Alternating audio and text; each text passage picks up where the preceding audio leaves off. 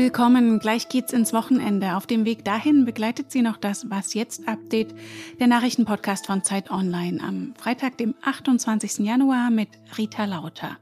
Wir schauen auf die neue Grünen Spitze, auf den dritten AfD-Chef, der seine Partei verlässt und steuern mal wieder durchs Corona-Fahrwasser. Wir trotzen auch dieser Welle. Der Redaktionsschluss ist 16 Uhr. Annalena Baerbock und Robert Habeck sind nicht nur die Vorsitzenden der Grünen, sondern nach der Bundestagswahl auch Minister geworden. Den Parteivorsitz geben sie jetzt ab, denn in ihrer Partei sollen die Ämter getrennt bleiben. In diesen Minuten beginnt der Parteitag, auf dem die Grünen eine neue Spitze wählen wollen. Die 28-jährige Neu-Bundestagsabgeordnete Ricarda Lang, die wegen einer Corona-Infektion nur aus dem Homeoffice teilnehmen kann, und der profilierte Außenpolitiker Omid Nuripur. Für uns beobachtet es meine Kollegin Katharina Schuler. Hallo. Hallo. Katharina, in deinem Porträt schreibst du, Lang und Nuripur seien keine typischen Grünen. Was meinst du damit? Das hat Frau Lang sogar selber so gesagt. Und sie hat damit gemeint, dass beide eben nicht so dem typischen Klischee entsprechen. Ach ja, die aus dem besser verdienten, auch weißen Bürgertum. Sie hat ja, äh, hebt immer sehr hervor, dass sie eben bei einer alleinerziehenden Mutter, die Sozialarbeiterin war, aufgewachsen ist, also jetzt nicht in besonders begüteten Verhältnissen. Und Omid Nuripur, der kam ja als Flüchtling nach Deutschland. Man muss aber auch dazu sagen, beide hatten Eltern, die einen doch hohen Bildungshintergrund hatten und das hat ihnen natürlich auch geholfen. Gegen den Grünen Vorstand laufen derzeit Ermittlungen der Staatsanwaltschaft wegen Corona-Sonderzahlungen, die sich der Parteivorstand unter Baerbock und Habeck selbst genehmigt hatte die er inzwischen aber zurückgezahlt hat. Ricarda Lang gehört dem Bundesvorstand bereits an. Kann ihr das jetzt bei der Wahl schaden? Also ich habe so mit unterschiedlichen Leuten in der Partei gesprochen, auch von beiden Flügeln und habe eigentlich von allen Seiten immer gehört, dass sie nicht damit rechnen, dass das jetzt große Auswirkungen auf das Wahlergebnis haben wird. Man muss ja auch mal sagen, Ricarda Lang war nur eine von sechs, die diese Sonderzahlung bekommen haben. Sie war stellvertretende Vorsitzende. Also da wären jetzt andere sozusagen bei der unmittelbaren Verantwortung dann doch stärker gefragt. Und vor allen Dingen aber sind die Vorwürfe ja auch schon lange bekannt. Also seit Mai, das wurde auch vom Bundesvorstand quasi selber als Fehler bewertet. Das Geld wurde ja zurückgezahlt. Und für die Partei ist es damit, glaube ich, weitgehend abgeschlossen. Kommunikativ hatten die Grünen das allerdings mal wieder nicht besonders geschickt gelöst. Statt selber in die Offensive zu gehen und die Öffentlichkeit zu informieren, haben Journalisten die Ermittlungen ausgegraben. Das setzt so ein bisschen den eher enttäuschenden Bundestagswahlkampf der Grünen für Kanzlerkandidatin Baerbock fort. Und der Wahlkampf soll jetzt auf dem Parteitag auch ausgewertet werden.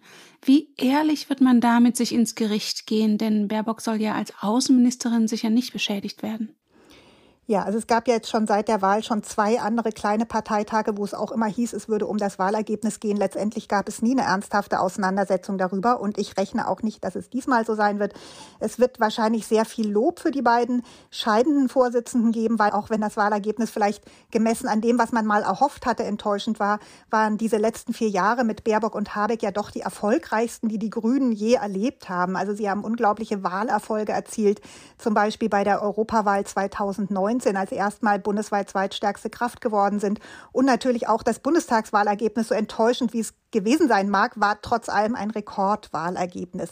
Es gibt aber einen Antrag, dass eine Arbeitsgruppe zur Aufarbeitung der Wahl gebildet werden soll. Und darin heißt es auch ganz deutlich, dass auch die Personalfrage dabei kritisch beleuchtet werden sollte. Allerdings ist noch unklar, ob dieser Antrag wirklich abgestimmt wird auf dem Parteitag oder doch noch vorher irgendwie man sich einigt. Danke dir, Katharina. Ja, gerne. Eine neue Parteiführung gibt es auch bei der CDU.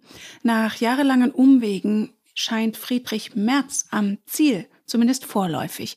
Am Wochenende war er ja im dritten Anlauf mit fast 95 Prozent der Stimmen zum CDU-Vorsitzenden gewählt worden. Und jetzt hat er auch die Konkurrenz um den Vorsitz der Bundestagsfraktion der Union abgeräumt. Amtsinhaber Ralf Brinkhaus, der den Job eigentlich gerne behalten hätte, hat nachgegeben. Merz wird also Oppositionsführer im Bundestag, ein Amt, das ihm vor fast 20 Jahren übrigens eine gewisse Angela Merkel abgenommen hatte. Was das für eine mögliche Kanzlerkandidatur der Union bedeutet, ordnet mein Kollege Ferdinand Otto ein. Also auf die Kanzlerkandidatur hat das jetzt so direkt noch keinen Einfluss. Das ist ja wirklich noch eine Weile hin. Also ich glaube, das wäre jetzt der zweite Schritt vor dem ersten. Ich glaube aber auch, dass die Union insgesamt erkannt hat, nachdem es jetzt quasi drei Jahre mehr oder weniger ununterbrochen Personalkonflikte gab, dass da jetzt einfach mal Klarheit her muss. Und man merkt das so ein bisschen, wenn man spricht mit Christdemokraten, die wollen einem dann was erzählen und wie sie die Ampel angreifen wollen und wollen in die Themenarbeit gehen und von den Journalistinnen und Journalisten kommen dann aber immer Fragen, ja, und wie ist denn das jetzt mit dem Fraktionsvorsitz? Und da hatten die sich einfach ein Thema ans Bein gebunden, das sie selbst blockiert hat. Und das musste jetzt geklärt werden, schnell vor den Landtagswahlen. Und insofern ist da einfach jetzt ein bisschen Ruhe eingekehrt bei der CDU. Es ist Parteichef Nummer drei, der die AfD verlässt. Nach Bernd Lucker und Frauke Petri geht nun auch Jörg Meuthen.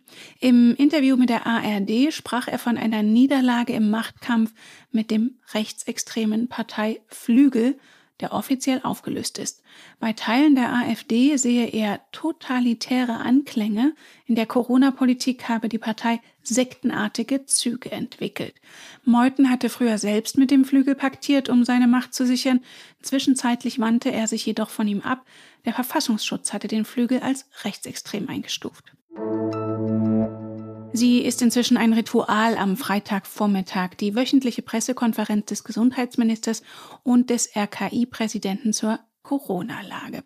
Heute hatten Lauterbach und Wieler noch den intensiven Mediziner Karagianidis dabei, der auch im Expertenrat der Bundesregierung sitzt. Der warnte, zwar schlage die Omikron-Welle nicht mehr so stark auf die Intensivstationen durch, aber dafür füllen sich die normalen Krankenhausstationen. Wenn wir das Beispiel Nordrhein-Westfalen nehmen, da haben wir den stärksten Anstieg der Covid-Patienten im Krankenhaus seit Beginn der Pandemie und sind heute schon wieder auf der Spitze der Delta-Welle. Ein Grund für Gesundheitsminister Lauterbach erneut zu ermahnen. Bitte lassen Sie sich boostern. Sie tun sich den größten Gefallen. 99 Prozent wird das also Risiko gesenkt.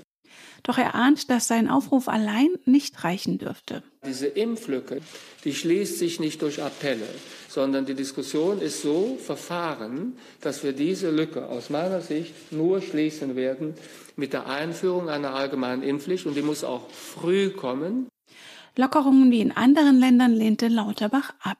Ich begrüße die Lockerungen nicht. Ich denke, dass wir hier also den Zenit der schweren Welle noch nicht überschritten haben. Und wenn das in Dänemark anders gemacht wird, dann ist das Dänemark, aber das sind nicht wir. Und RKI-Präsident Wieler bemühte mal wieder das Bild vom Tanker. Die See ist stürmisch, ja. Und die Sicht ist schlecht. Aber wir müssen jetzt wirklich einen kühlen Kopf bewahren, den Tanker weiter auf Kurs halten und gemeinsam durch diesen Sturm fahren. Was noch? Willkommen. Mach es dir bequem und schließe deine Augen. Und um deine Entspannung zu fördern, atmest du in einem 4-8-Takt vier Atemzüge ein und acht wieder aus. Na, fallen Ihnen auch schon die Augen zu? Bei Hypnose denken sicher viele daran, einzunicken und über das Unterbewusstsein Kraft zu tanken. Einen anderen Ansatz verfolgt das Filmfestival Göteborg, das heute beginnt. Da müssen die Augen aufbleiben. Man soll nämlich unter Hypnose Filme gucken.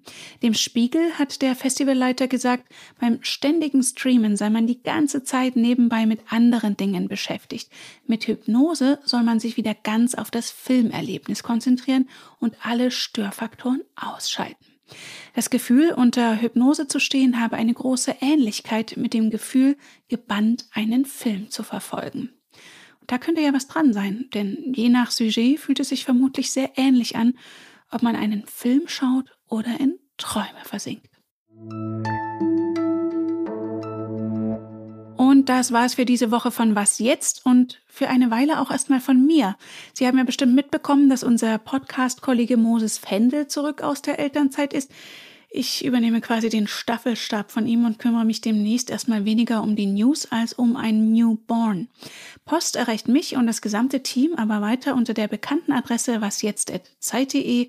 Bleiben Sie uns gewogen. Hören Sie am Wochenende gerne in unseren Politik-Podcast das Politikteil. Am Mikrofon für Sie war Rita Lauter. Ein schönes Wochenende und wenn Sie mögen, bis zum nächsten Jahr.